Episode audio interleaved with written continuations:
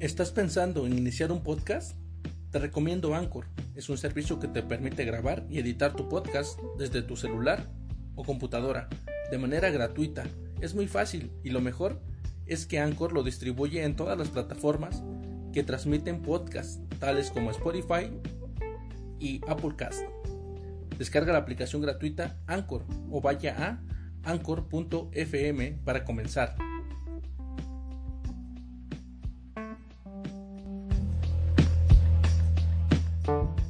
Hola, soy Alfredo y esto es En Cripto Confío, canal dedicado a conversar de Bitcoin y criptomonedas. Noticias, opiniones y más, comenzamos.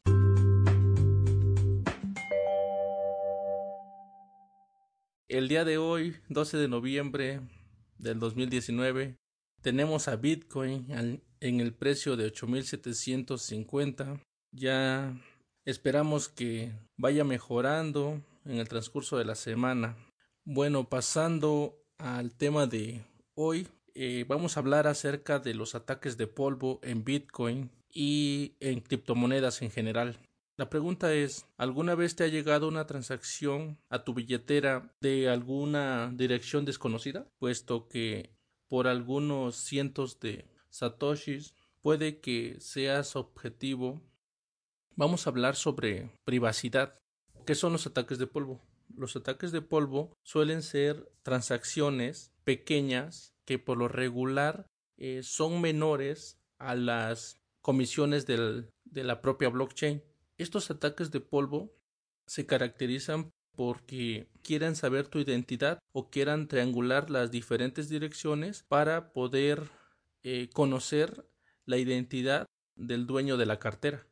Si eres de los usuarios que te preocupas por tu privacidad, eh, debo decirte que debes de tomar las medidas necesarias para no ser víctima de estos ataques de polvo puedes utilizar varias alternativas de carteras que te dan opciones para poder dividir lo que son cada una de tus transacciones y dejar en el olvido o marcar la transacción que, que tú piensas que es un ataque de polvo. Por lo general, estos ataques de polvo se caracterizan por ser menores a mil satoshis, aunque en ocasiones pueden llegar hasta cinco mil. Si eres de los usuarios que te preocupas por tu privacidad, eh, lo mejor es no tocar esos satoshis porque al momento de que tú puedas gastar tus bitcoin puede que se mezclen los satoshis del ataque de polvo con los satoshis legítimos o los que tú has comprado o has transaccionado y por consecuencia empiezan a localizar todas las direcciones a las que envías. Otro consejo que también puedes tomar en cuenta es no reutilizar direcciones sino que siempre utilices una nueva dirección cada que hagas un movimiento. Esto te ayuda a minimizar los ataques y que no te puedan vincular a todas las direcciones, puesto que recordemos cada dirección no representa a un usuario, pero si todas esas direcciones que tú reutilizas eh, empiezan a generar un patrón, puede que en ese momento la dirección o las direcciones se vinculen a tu persona y puedas salir perjudicado. Mencionaba que en algunas carteras puedes hacer la segregación de este ataque de polvo. Si tú eres un devoto de ver tus transacciones a cada momento o todos los días y ver el estado de, de tus Bitcoin en tu cartera, y si notas algo extraño, puedes utilizar carteras tales como Electrum o Samurai Wasabi. Estas carteras te ayudarán a poder clasificar todas tus transacciones y te van a beneficiar porque el ataque de polvo no se mezclará con tus Bitcoin. Cuida tu privacidad.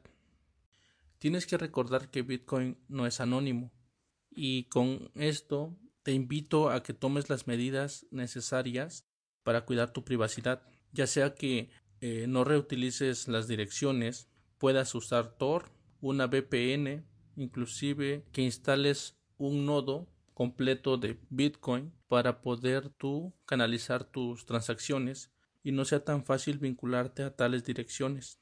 Bitcoin es una cadena transparente y todas las transacciones las pueden conocer las personas.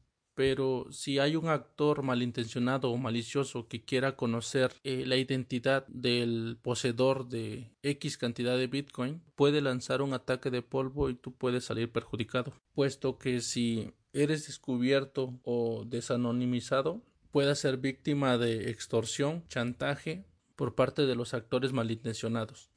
Si tienes intenciones de conocer más acerca de los ataques de polvo, Binance Academy tiene un artículo más completo acerca de esta actividad.